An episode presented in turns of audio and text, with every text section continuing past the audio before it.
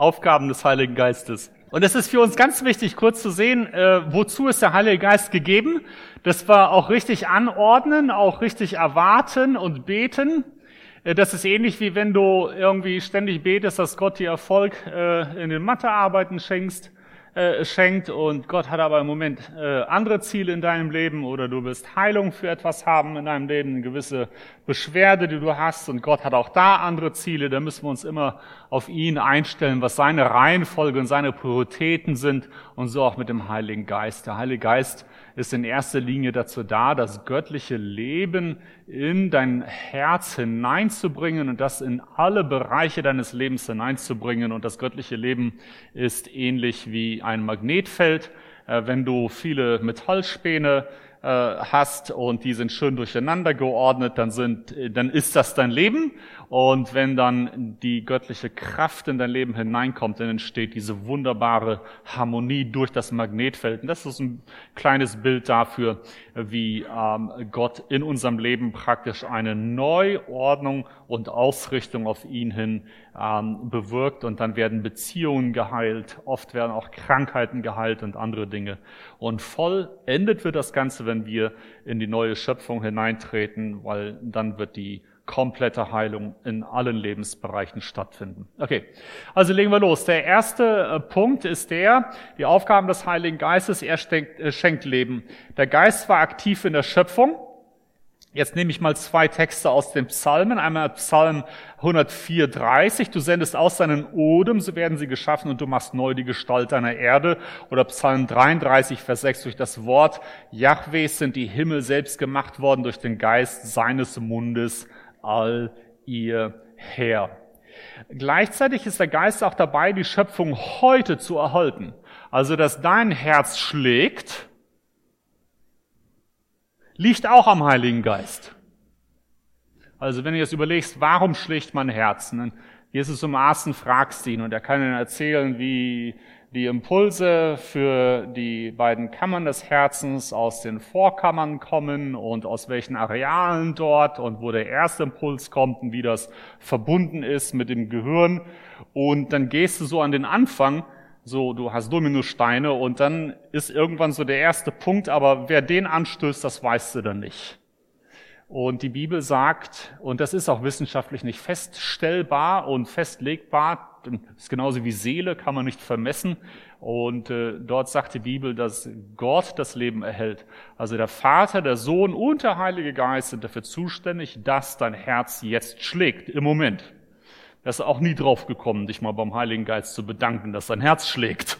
Weil der hätte mir höchstens gesagt, so was sagst du dem Vater? Oder vielleicht Jesus, weil er ist ja auch Schöpfer. Aber der Heilige Geist ist Schöpfer und Erhalter. Und der Heilige Geist ist für diese irdischen Dinge, die alle gut und göttlich sind, auch zuständig, nämlich das Leben zu erhalten. Hiob 34, Vers 14. Wenn er nur an sich dächte, seinen Geist und Odem an sich zöge, so würde alles Fleisch miteinander vergehen und der Mensch würde wieder zu Staub werden. So sagt Jesus auch, der Geist ist es, der lebendig macht und ähm, der Heilige Geist schenkt dann auch nicht nur die normale Schöpfung und Erhaltung, nicht nur die Geburt bei Jesus, sondern auch unsere geistliche Geburt, so dass Jesus sagen konnte, es sei denn, dass jemand geboren werde aus Wasser und Geist, so kann er nicht in das Reich Gottes äh, kommen. Ähm, mit dem Wasser ist manchmal das Bad der Wiedergeburt gemeint, aber das einfachste Bild für die Auslegung hier ist für mich die Taufe Jesu selbst. Er tritt in das Taufwasser hinein des Jordans das ist Bekehrung, Umkehr, Conversion. Und ähm, äh, dort ähm, äh, wird er dann getauft zur Buße über das Leben, obwohl er selbst nie gesündigt hat, aber er macht es, damit alle Gerechtigkeit erfüllt würde, also alle Forderungen, als Vorbild für uns. Und als Antwort auf diese Taufe kommt dann der Heilige Geist auf ihn.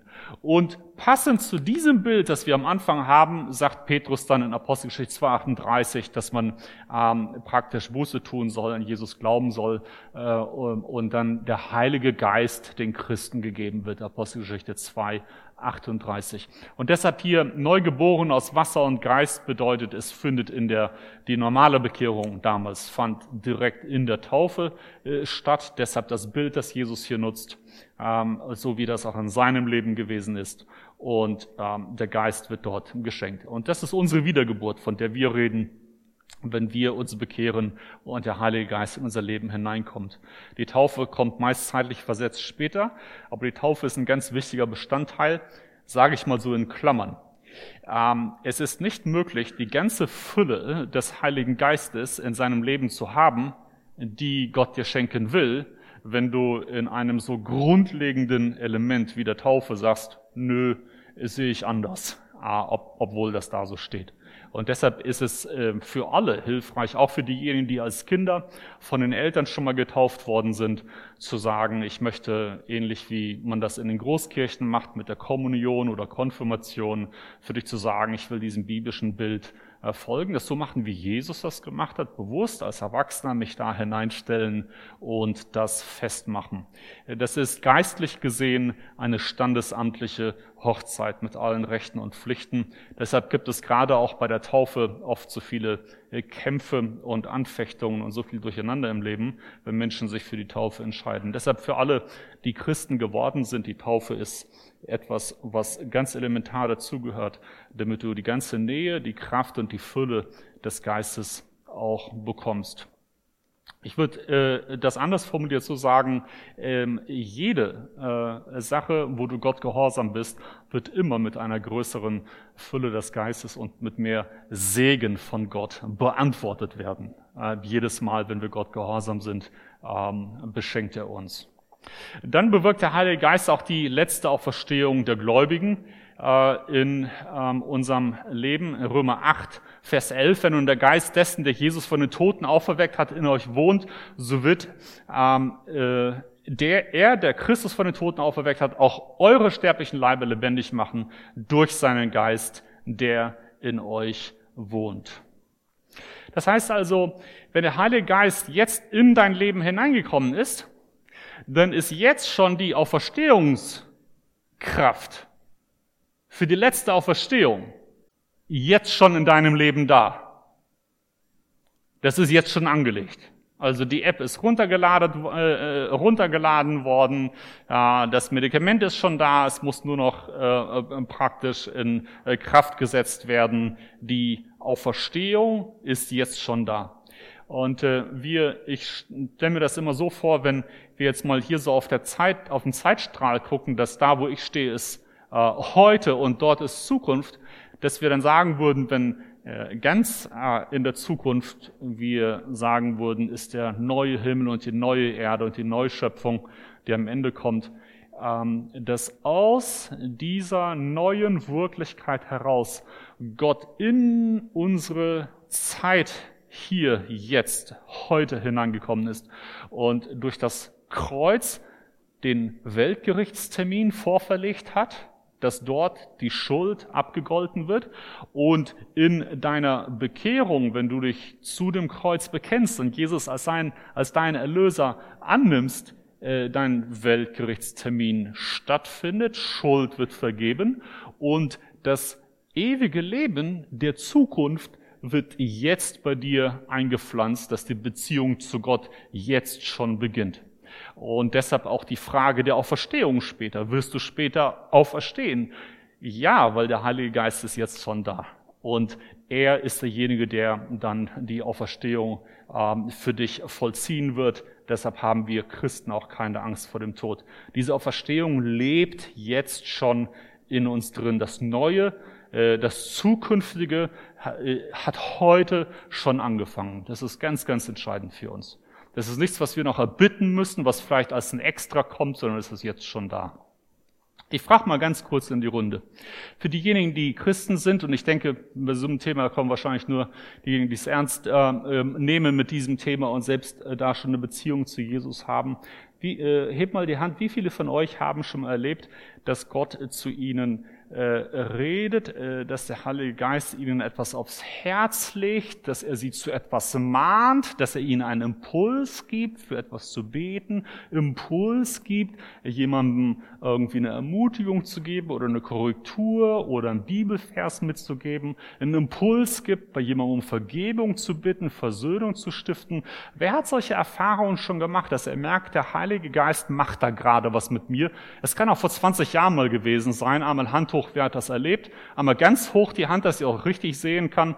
Super, Dankeschön.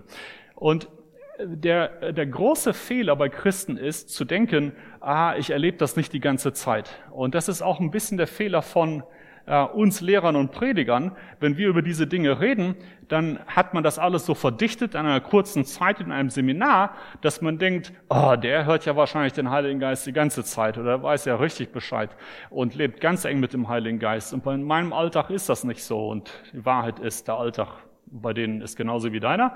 Und ähm, äh, Gott äh, tut auch nicht die ganze Zeit reden zu dir.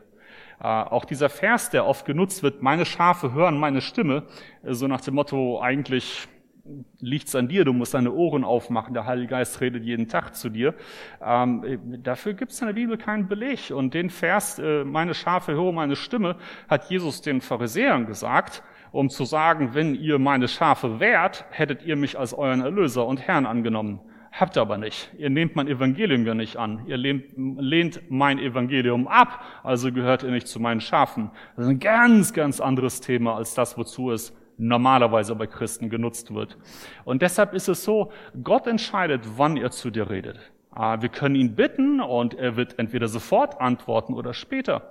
Und wenn du dann durch die ganze Woche gehst und du sagst, ja, irgendwie habe ich den Heiligen Geist in dieser Woche jetzt nicht gespürt, dann ist das eine normale Woche für dich als Christ gewesen. Bitte nicht irgendwie schlecht machen oder so. Ah, Abraham hat wie oft Gott gehört? Wie oft hat Gott zu Abraham geredet? Großer Glaubensvater, großer Held. Ah, wenn man sich das mal durchguckt, da sind da locker mal 10, 15, 20 Jahre dazwischen, Pausen wo er einfach treu die Dinge getan hat äh, und manchmal auch mit Fehlern, äh, die Gott ihm aufgetragen hatte. Aber ähm, Gott entscheidet selbst, wann er redet. Wir Christen dürfen uns da nicht unter einen falschen Druck setzen und solche Maßstäbe anlegen. Am besten von Predigern und Lehrern Maßstäbe anlegen für sich selbst, die sie in ihrem Alltag auch nicht haben und ähm, dann mit diesem äh, künstlichen Druck leben, weil dann hat man irgendwie Klimmzüge äh, für nix. Äh, wenn der Heilige Geist gewisse Dinge möchte in deinem Leben, wird er dir Impulse geben. Und wenn du darauf hörst, wirst du stärkere Impulse bekommen. Und wenn du ihn bittest, dass er dir hilft, wird er dir ganz oft entweder direkt helfen oder später. Er wird dir irgendwie Antworten geben oder er wird dir andere Leute schicken. Oder aber eine Wortmeldung geben. Bitteschön. Jetzt bräuchten wir das Mikro einmal nach hinten. Ist das nicht so, dass äh, wenn wir dann quasi täglich die Bibel lesen, dass er da nicht auch durch die Bibel zu uns spricht? Das wäre ja eigentlich das tägliche Sprechen oder, äh, oder nicht? Ja, ähm, äh, wenn wir jeden Tag in der Bibel lesen, dann redet der Heilige Geist jedes Mal durch die Schrift zu uns. Das ist richtig. Hier meinte ich jetzt so das, was auf äh, so äh, in Predigten, Seminaren oft vermittelt wird, so, dass darüber hinaus irgendein besonderer Impuls kommt. Äh, das, wo ihr die Hand gehoben habt, also eine, eine, eine besondere Anweisung oder so ein besonderer Schubser vom Heiligen Geist in eine gewisse Richtung. Und das kommt manchmal zu seiner Zeit. Und wir werden es jedes Mal dankbar annehmen, aber nicht aus dem Geschenk eine Pflicht für uns machen und dann sagen, so viel Klimmzüge müssen es sein pro Tag, ansonsten bin ich ein schlechter Christ oder redet zu mir nicht oder ich habe was falsch gemacht oder Gott liebt mich nicht oder bei mir funktioniert es nicht so gut wie bei den anderen.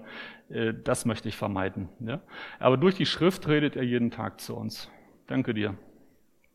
Hier ist eine hilfreiche Korrektur, dass wir das nicht in den falschen Hals kriegen. Ähm, das zweite ist, der Heilige Geist reinigt uns. Ähm, er schafft eine innere Reinigung und Heiligung von der Sünde im Moment der Wiedergeburt und auch während des Lebens. Deshalb sagt Paulus in 1. Korinther 6, ihr seid reingewaschen, ihr seid geheiligt, ihr seid gerecht geworden durch den Namen des Herrn Jesus Christus und durch den Geist unseres Gottes. Und so auch Titus Kapitel 3, Vers 5. Auch da ist dann vom Bad der Wiedergeburt die Rede, die Reinigung, äh, der Heilige Geist bewirkt das. Das heißt also, wenn wir den Heiligen Geist die ganze Zeit nur bitten, dass er uns bei Fragen hilft wie, Berufswahl, Partnerwahl, Wohnortwahl, soll ich diese Wohnung mieten oder diese Wohnung oder soll ich lieber was kaufen oder ein Haus, das große, das kleine, das alte, das neue. Äh, er, er, er, kann überall dort antworten, das tut er auch ganz oft, aber seine Spezialisierung ist, wenn du sagst, ähm, gibt es Sünde in meinem Leben? Wo gibt es Dinge, wo du möchtest, dass die raus sollen, wo Reinheit rein muss? Sei es in meinen Handlungen, in meinen Motiven, in meinem Willensantrieb, in meinen Gedanken, in der Bewertung, Beurteilung anderer Menschen. Ähm, Heiliger Geist, äh, offenbare mir das oder Jesus offenbare mir das oder Vater offenbare mir das. Wenn du mit diesen Fragen kommst, dann wirst du merken, dass du eine sehr viel stärkere Ausbeute hast sehr viel mehr Antwort bekommst, weil der Heilige Geist genau darauf spezialisiert ist. Denn das ist der Wille Gottes, eurer Heiligung, 1. Thessalonicher 4. Und deshalb ist das immer so ein bisschen die Frage, was, was wir wollen. Wollen wir die Dinge unseres Lebens schnell geklärt haben, damit wir nicht so viel rätseln und denken müssen?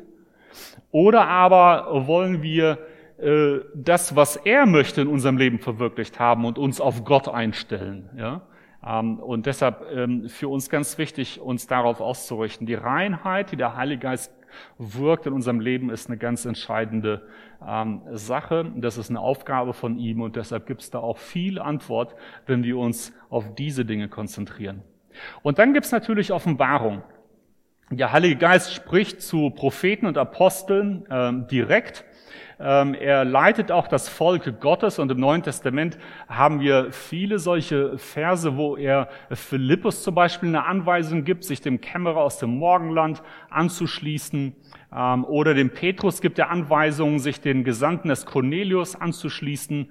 Ähm, Paulus wurde zweimal vom Heiligen Geist gehindert, seine Reise fortzusetzen auf dem Apostelkonzil äh, in Apostelgeschichte 15, als die so ein bisschen diskutieren mussten, ob die äh, Heiden, die sich jetzt zu Jesus bekehren, auch noch die Torah, das Gesetz des Mose, komplett inklusive Beschneidung erfüllen müssen, bevor sie ordentlich Christen äh, sein können und die das negativ dann beantwortet haben. Auch das wurde unter der Leitung des Heiligen Geistes gemacht und man hat gebetet und am Ende war die Schlussfolgerung, es gefällt dem Heiligen Geist und uns, es so und so zu tun. Dann sendete er die äh, Apostel aus, der Heilige Geist, äh, die Einsetzung der Ältesten Ephesus.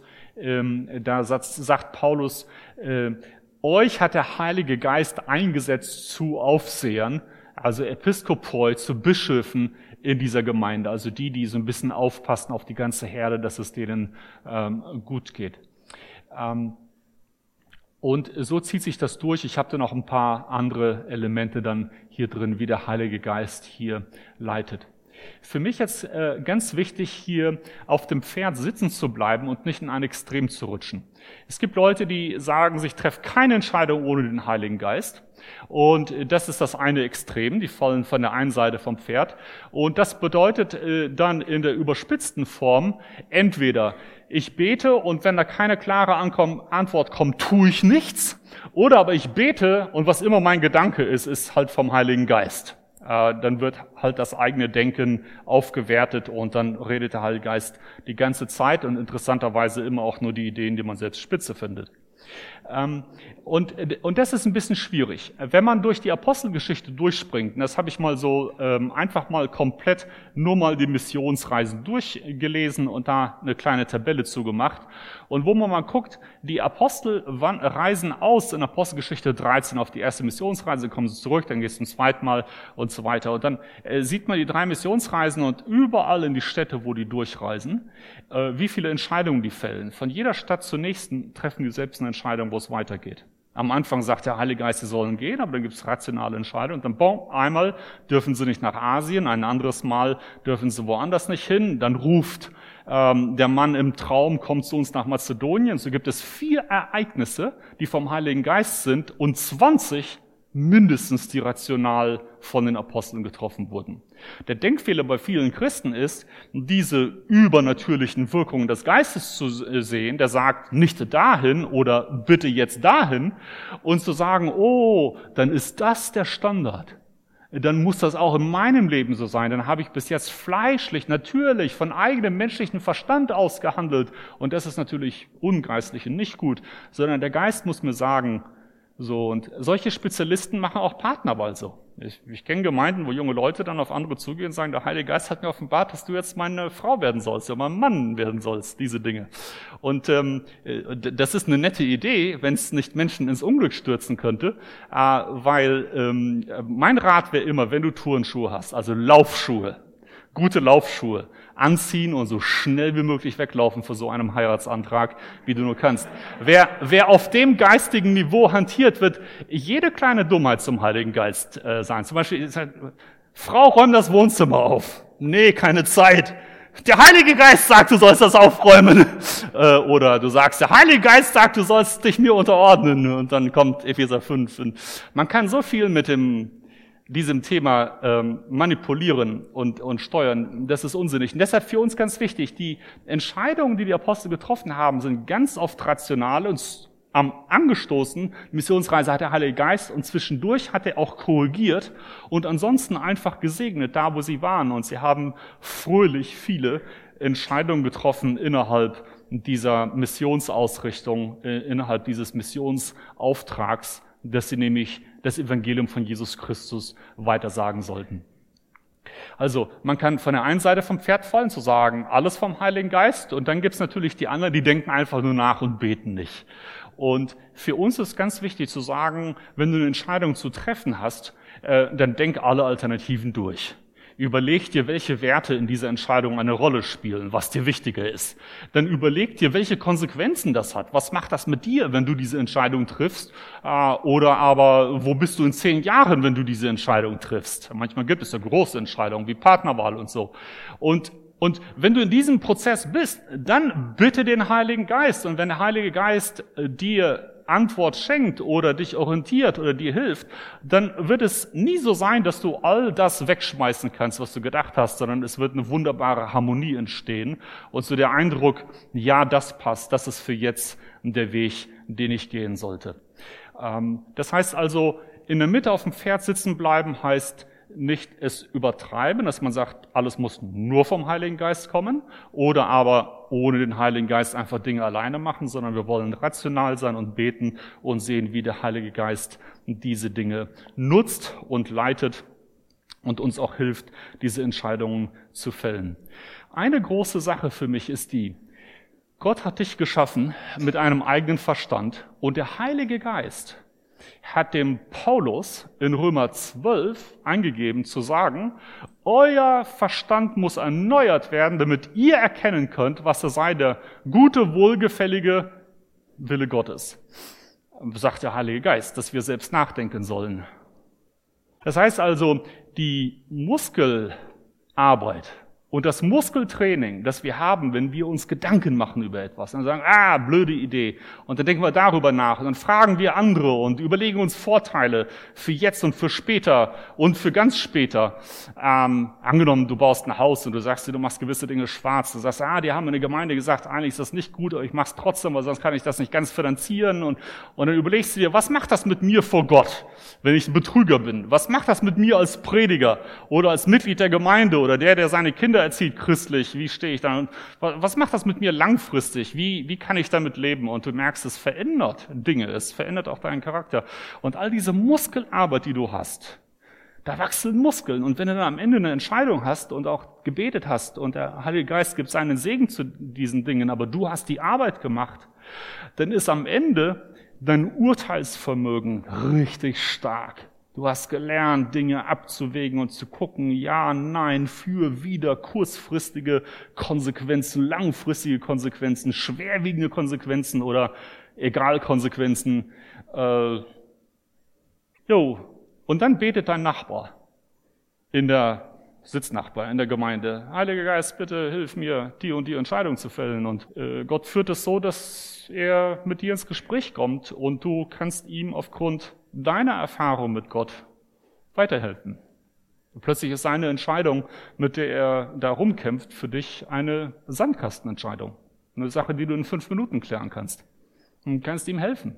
Dann hat sich deine Muskelarbeit gelohnt, nicht nur für dein Leben, sondern auch für sein Leben. Deshalb will der Heilige Geist mit uns wirken, durch uns wirken, damit wir entfaltet werden, damit wir wachsen können, damit wir zunehmen an Weisheit, Kraft, Erkenntnis, Verstand. Und er wird uns die Hausaufgaben nicht abnehmen, sondern wir müssen die Hausaufgaben machen. Aber er wird uns leiten, uns segnen und uns pushen. Und deshalb für uns ganz wichtig, dort nie die Verantwortung wegzulassen. Das bedeutet für mich so, wenn ich sage, äh, der Heilige Geist hat mir gesagt, dass, äh, äh, dass du meine Frau werden sollst, dann ist das so, ich muss mir selbst nicht sagen, warum ich jetzt diese Wahl treffe. Ich habe auch für keine Verantwortung. Ich habe die Verantwortung gerade abgegeben. Er klingt auch fromm, zu sagen, ohne mich könnt ihr nichts tun. Johannes 15 kann man da schnell zitieren. Oder ähm, so nach dem Motto, ich muss nicht tätig werden. Ah, ähm, so Psalm 37, Vers 4, glaube ich, war das so. Sei stille im Herrn und warte auf ihn. Und, und ja, und dann hast du die wichtigen Verse dazu. Es klingt unglaublich gläubig, aber im Grunde genommen hast du die Verantwortung für die Konsequenzen und für die Folgen abgeworfen und der ganze Zauber ist der, Gott möchte, dass die Last der Verantwortung, die 20, 30, 40 Kilogramm, auf deinen Schultern sind. Was passiert mit deinem Rücken, wenn du diese Last trägst? Der wird stark. Und dann kommen andere, die brauchen Hilfe. Wie, wie stark bist du dann, denen zu helfen? Weil du gelernt hast, Verantwortung zu tragen. Es ist deine Entscheidung. Du stehst für diese Entscheidung gerade. Und das bleibt immer so, egal wie lange du betest. Der Heilige Geist ist nicht dazu da, dass wir unsere Verantwortung, unsere Aufgaben und unsere Entscheidungen auf ihn abwälzen und dann so mit Entscheidungen daherlaufen, die uns im ersten Moment nach dem Gebet eingefallen sind und ständig sagen, Heiliger Geist. Weil das ist auch cool, weil dann kann dich auch keiner fragen, warum du so eine dumme Entscheidung fällst. Ich habe gebetet, Gott hat gesagt. So, wer dann noch zweifelt, ja, wo steht der denn geistlich? Will der Gott hinterfragen? Ne, so in diesem Sinne. Und das, das darf nicht sein. Wir müssen immer schön auf dem Boden bleiben. Und Entscheidungen, die wir heute fällen, können nur für heute gelten. Es kann sein, dass wir morgen oder übermorgen andere Entscheidungen fällen werden, weil wir besseres Wissen haben. Und Gott leitet uns auch darin, wird uns auch darin helfen. Soweit äh, zur Offenbarung, das war mir ganz wichtig. Und in der Offenbarung vermittelt der Heilige Geist uns auch Heilsgewissheit. Das ist jetzt eine geistliche Komponente, die hineinkommt in unser Leben, wo wir das tiefe Bewusstsein haben, wir gehören zu ihm. Und für mich ist ganz interessant, dass ähm, Christen, die aufwachsen in Gemeinden, wo ständig äh, von äh, der Verlierbarkeit des Heils die Rede ist und von Überbetonung der Angst und der Sorge und des Strafgerichts da ist. Und dann gibt es auch Christen, äh, die äh, in äh, einem Bereich drin sind, äh, wo sie gelernt haben, ähm, einmal bekehrt, danach kann dir nie wieder was passieren egal wie du lebst. Du wirst schon nicht zu schlimm leben, aber selbst wenn du schlimm lebst, dir kann nichts mehr passieren. So in dieser äh, Extremität hast du ganz viele unterschiedliche Christen, die sich positionieren. Und für mich ist total interessant, wenn ich diesen Christen begegne, dass äh, da irgendwie doch bei ganz vielen im Alltag eine Ruhe ist, eine, eine geistliche Zufriedenheit, das, das Bewusstsein, ich bin angenommen und ich gehöre dazu, ich bin in seiner Familie bei denen und bei denen. Und äh, wenn man dann denkt, dann müssten die ja total durchgeknallt sein und leben äh, äh, praktisch wie die Sau, moralisch gesprochen, also schlimmer als die Korinther, mehr so Richtung Sodom und Gomorra, weil es ist alles egal, äh, ist auch nicht wahr. Interessanterweise ähm, auch da, wo man denkt, ist es vielleicht ein bisschen einseitig, in der Praxis hilft der Heilige Geist auch da, dass die allermeisten ein gutes, anständiges Leben führen und sich vom Heiligen Geist leiten lassen. Und ähm, dieses tiefe Bewusstsein nach innen hin, ich bin ein Kind Gottes, ähm, das wirkt der Heilige Geist. Und es gibt Menschen, die kriegen Angst, wenn sie äh, zu viele Predigten von der Richtung hören. Es gibt auch Leute, die kriegen Angst, wenn sie selbst auf die Nase gefallen sind, moralisch, und einen Fehler begangen haben, wo sie sagen, ich hätte nie gedacht, dass ich mal in diese Sünde falle. Äh, das darf bloß keiner erfahren. Und da kommt erstmal das Zittern. Und das Zittern äh, kommt nicht daher, dass sie das ewige Leben verloren haben, sondern das Zittern kommt einfach daher, dass wenn man sich von Gott entfernt, man die Ohren zum Heiligen Geist ein bisschen verschließt und man sein Ja nicht mehr so gut hören kann. Und deshalb ist unser Weg immer der, uns zu reinigen und zurück in seine Nähe zu kommen. Und dann spüren wir auch dieses Angenommensein und diese Heilszuversicht, die wir haben. Dann ist das nächste, der Heilige Geist lehrt uns und er leuchtet uns. Und das ist eine äh, ganz entscheidende Sache. Wenn man mit Christen redet, ähm, die sich bekehrt haben, dann hört man immer wieder so Sprüche wie, ah, als ich Christ geworden bin, habe ich dann die Bibel gelesen und plötzlich war alles ganz anders. Ähm, ich habe plötzlich Sachen verstanden, wo ich davor dachte, das ist ein Buch mit sieben Siegeln. Äh, oder es hat plötzlich Spaß gemacht. Oder ich hatte das Gefühl, Gott redet richtig zu mir. Es ist wie so ein lebendiges Buch. Dass das persönlich ist, für mich geschrieben so dieses Dynamische, das entsteht durch den Heiligen Geist. Und das haben wir ganz oft erst, wenn Menschen wiedergeboren sind. Und Paulus betet auch für die Epheser und sagt in Epheser 1, 17, äh, betet er, dass der Gott unseres Herrn Jesus Christus euch gebe den Geist der Weisheit und der Offenbarung, ihn zu erkennen, und er gebe euch erleuchtete Augen des Herzens, damit ihr erkennt, zu welcher Hoffnung ihr von ihm berufen seid, wie reich die Herrlichkeit seines Erbes für die Heiligen ist und wie überschwänglich groß seine Kraft an uns, die wir glauben, weil die Macht seiner Stärke bei uns wirksam wurde, mit der Christus gewirkt hat. Durch sie hat er ihn von den Toten auferweckt.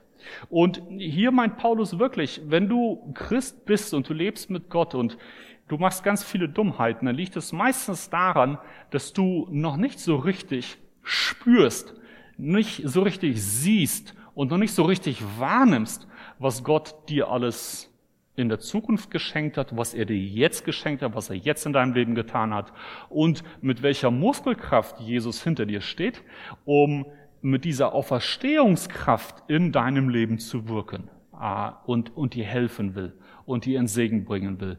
Ähm, also die Güte Gottes, die guten Geschenke Gottes, was ich da alles tun kann. Und deshalb ist das auch ein Weg, den wir immer wieder gehen, äh, wenn, ähm, und das würde ich jedem so empfehlen, wenn es Menschen gibt, wo ihr sagt, da sind Leute, die sind eher im Zweifel oder lau geworden als Christen oder irgendwie alles langweilig, spielt alles keine Rolle mehr und man hat irgendwie keine Lust oder es ist alles bedeutungslos geworden, dass man da sich gerade auf diese Dimension der Aufgabe des Heiligen Geistes ganz bewusst bewusst einlässt, um zu sagen, wir wollen uns in die Schrift hinein vertiefen, ihn reden lassen und einfach gucken, wie er in unser Leben hineinwirkt, wie er redet und äh, die, die Erlösung groß werden lassen, weil das zeugt dann, erzeugt dann auch eine Liebe, eine Hingabe, eine Leidenschaft für Jesus. Das alles wirkt der Heilige äh, Geist.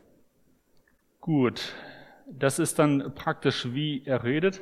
Und dann ähm, eine andere Sache ist, er schenkt uns ähm, Verwandtschaft untereinander, er schenkt Einheit. Und da ist immer die Frage, wie können wir Einheit haben, ähm, wenn wir uns ständig streiten.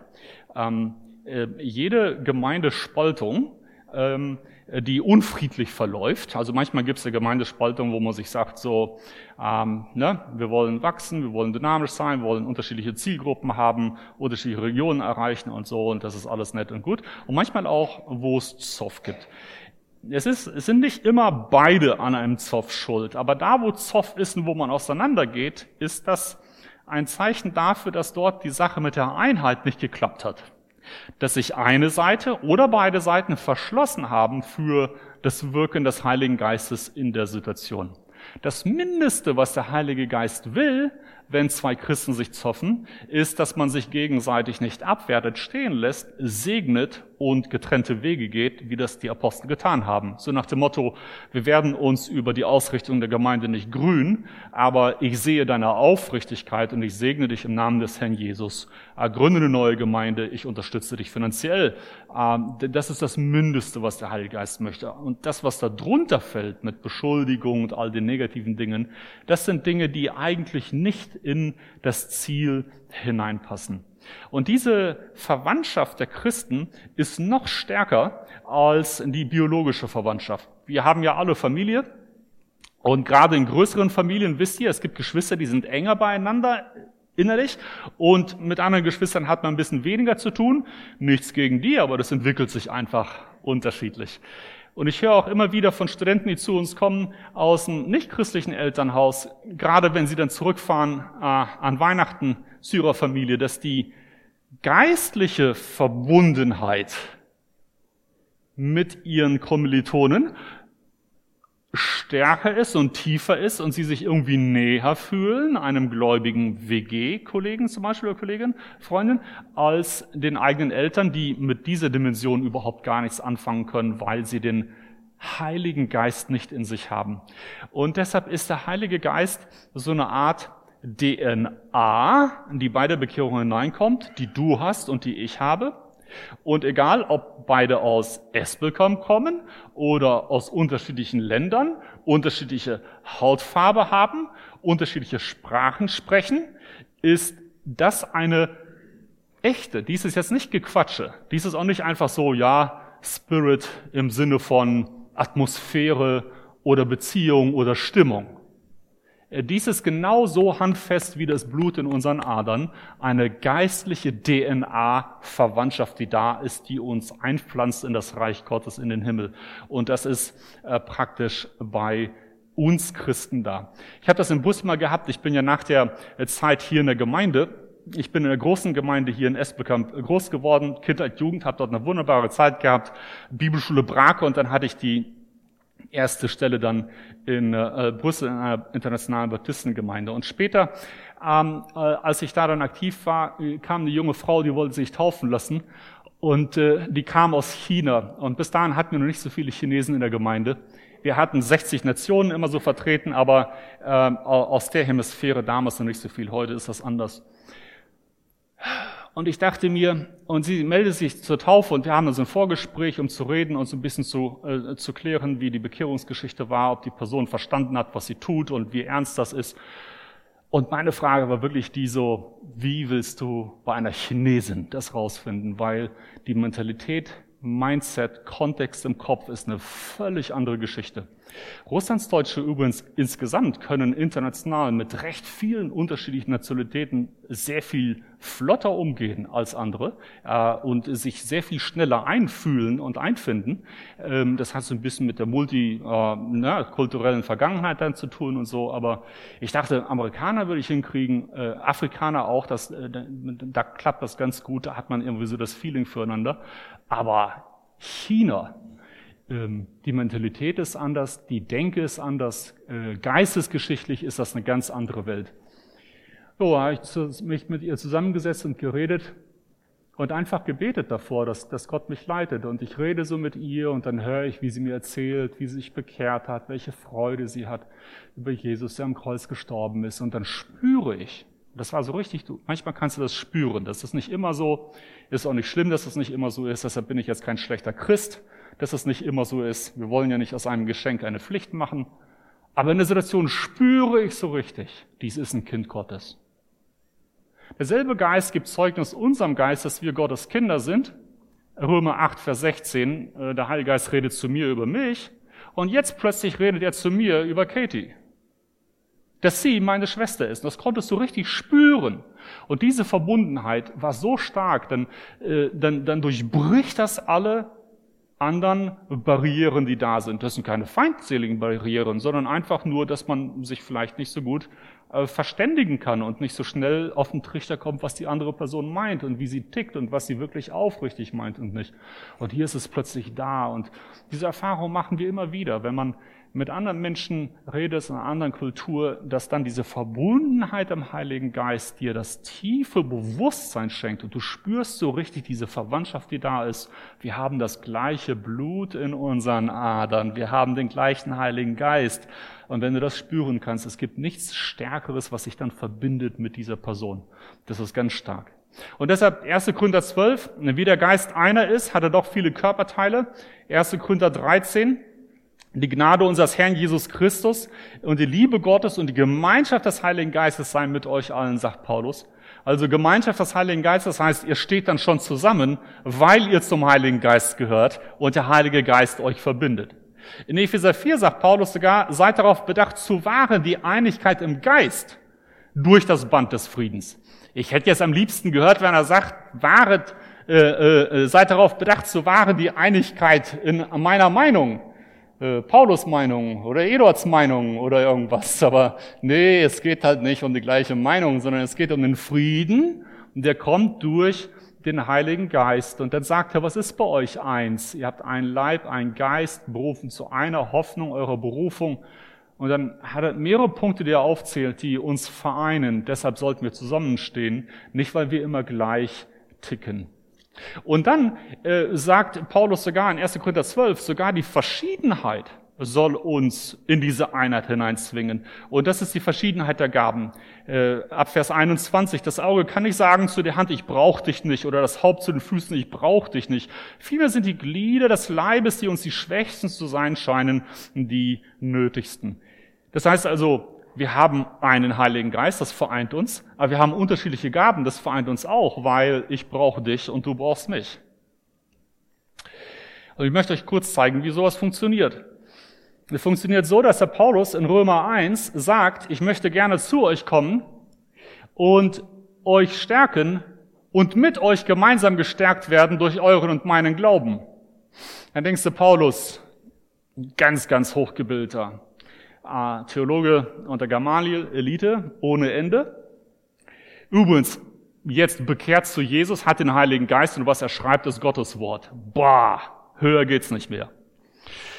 Und dann hast du die Römer, eine ganze Reihe von denen kommen aus dem Heidentum, die haben erst vor paar Jahren gelernt, dass man mit Kindern keinen Sex hat und nicht äh, äh wild durch die Tempel äh, sexelt mit den Priest, äh, praktisch mit den Dienerinnen und Dienern dort für die unterschiedlichen Gottheiten. Ein Leben in Sodom und Gomorra ohne Ende. Die haben das gerade erst geschnallt.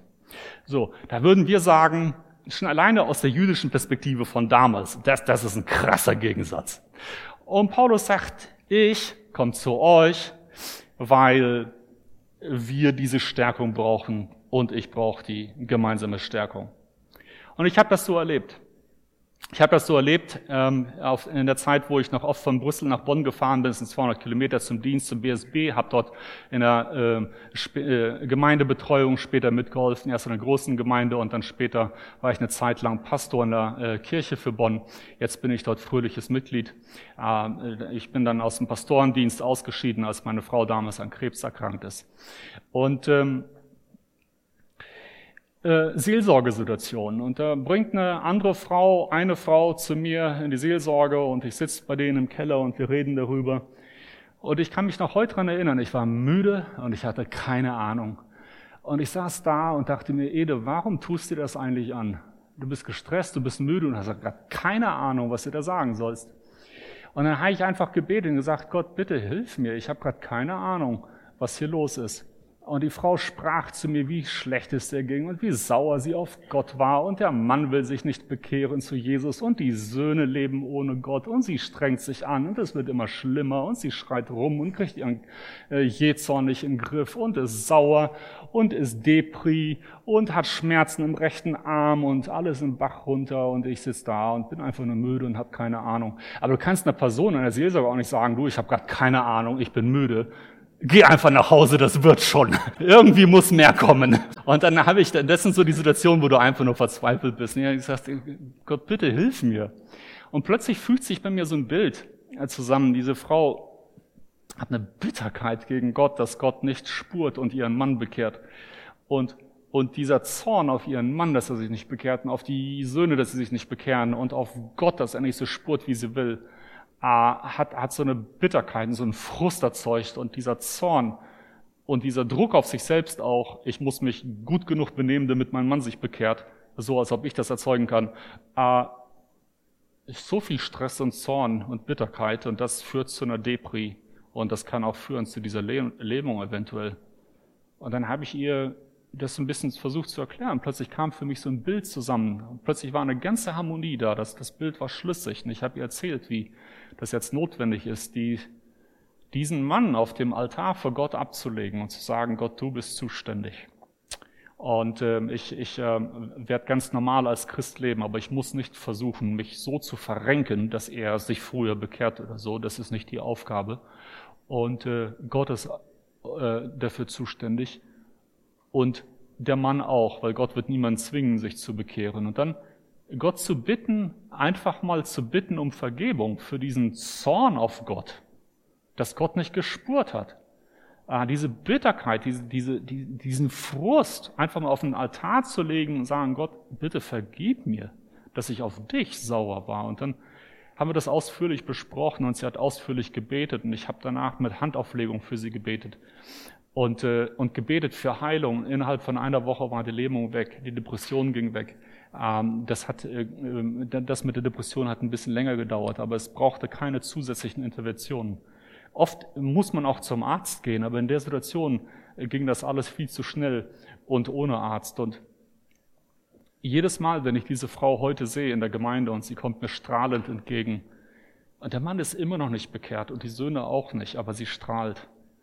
Und sie ist so befreit, weil ihr Leben sich so gedreht hat. Und das äh, war ich damals derjenige, der von außen her, der, der große Bibelschullehrer, redet mit der verzweifelten Frau. Der sieht aus wie der Held, der hilft einer hilflosen Person. Nach innen hin war ich genauso hilflos wie sie. Und jedes Mal, wenn ich sie sehe, baut das meinen Glauben auf in Phasen, wo ich niedergeschlagen bin oder entmutigt bin. Es gibt viele Dinge, die nicht so laufen, wie sie sollten, wo, wo man frustriert ist. Und dann schickt Gott mir diese Frau wieder. Und wenn ich sie sehe und ich sehe das strahlend ihre Dankbarkeit, dann denke ich, oh Gott, du bist so gut, was du damals getan hast, kannst du auch in Zukunft tun. Und so brauchen wir einander. Und ganz oft kommen solche Leute zu mir mit einem Satz, sagen irgendwas nach irgendeiner Predigt, Belangloses, und bei mir so, BAM, schlägt's ein und Gott redet zu dir. Und das wissen die gar nicht, aber oft gibt Gott dir so einen Satz mit einem Thema, was dich gerade beschäftigt, und, und es kommt durch den Mund von Leuten, wo du nicht erwarten würdest, dass da jetzt irgendwie eine prophetische Dimension so ist. Aber wenn du nicht drauf hörst, wird er dir einen Esel schicken. Wie bei Biliam. Er lacht mich nicht so an, wenn so nach dem Motto, da steht jetzt schon einer vorne und redet zu uns. Esel oder so. Äh, das war jetzt nicht gemeint, aber äh, Gott, wenn du, wenn du nicht hörst auf, auf die, die schon da sind, dann gibt es irgendwann einen Esel. Und das ist kein Kompliment an dich. Deshalb, ähm, Gott wird jeden Menschen in der Gemeinde, egal wie alt oder wie jung, wie erfahren oder unerfahren, wie rein oder unrein, auch die, die im Moment ihr Leben gerade nicht ordnen können für Gott, die werden Situationen haben, wo aus ihrem Mund Dinge kommen, die du brauchst. Egal wie viel du studiert hast und egal wie lange du Christ bist. Und das müssen wir wissen. Warum ist das so? Weil diese Typen genial sind? Nee, weil der Heilige Geist drin wohnt. Und manchmal braucht er das vielleicht auch, um dich von deinem hohen Ross runterzuholen, weil nach 10, 20, 30 Jahren als Christ denkst du, du hast es schon ziemlich geschnallt, du weißt Bescheid. Du wirst dich nicht belehren lassen von jedem, der, von jemandem, der gerade die Taufe hatte. Und der sagt irgendwie, ich bin so begeistert wie Jesus, da sagst du dir, ha, ha, ha, wart mal ab, nach zehn Jahren geht das alles runter oder so, ne, ist nichts. Äh, äh, das ist der selbe Heilige Geist, der in dir ist und du brauchst dieses Feuer, wenn bei dir alles irgendwie abgeflaut ist. Und deshalb für uns ganz wichtig, jeder braucht jeden. Und diese geistliche Verwandtschaft ist da, weil der Heilige Geist dort ist. Und er redet manchmal ganz bewusst durch solche Leute, um dir zu zeigen, wie abhängig du bist von ihm und von anderen Menschen. Gibt es irgendwelche Fragen zu dem, was wir bis jetzt besprochen haben? Ja, bitte, wenn wir das Mikrofon einmal nach hinten bringen könnten. Ähm, ich gehe nochmal ganz zurück, also ich, äh, zu, eine Frage zur Taufe. Äh, wenn ich es richtig verstanden hatte, habe, hast du gesagt, wenn wir uns bekehren, aber uns quasi nicht für die Taufe entscheiden oder in einer Art weigern, dass wir die Erkenntnis ähm, nicht haben. Aber wie genau meinst du das? Erkenntnis über Gottes Wort oder Erkenntnis, die Gott uns geben will? Oder wie meinst du das? Was ich hoffentlich gesagt habe, ist, äh, dass wir nicht den ganzen Segen und die ganze Fülle des Heiligen Geistes bekommen, äh, wenn wir Gott in solch einer entscheidenden Sache nicht gehorsam sind. Ja? Und ähm, äh, das kannst du nie messen. Da kann man nicht einen Zollstock dran halten und sagen, wo genau, wie viel ist das Defizit, wenn ich mich nicht taufen lasse und wenn ich das mache, dann habe ich so viel davon mehr oder davon mehr. Das bleibt immer diffus, weil immer bei Gott und Gott beschließt. Aber wir wissen, dass wenn er uns zu etwas auffordert, und das hat damit zu tun, dass wir in seine Nähe kommen und wir uns dem verweigern, dann werden wir immer auch ein Defizit haben an dem, was er uns eigentlich schenken möchte. Ja, das ist ein Grundprinzip in der Bibel. Ja? Sehr gute Frage, danke dir. Gibt es noch andere Fragen? Dass wir die jetzt aufnehmen können? Dann gut.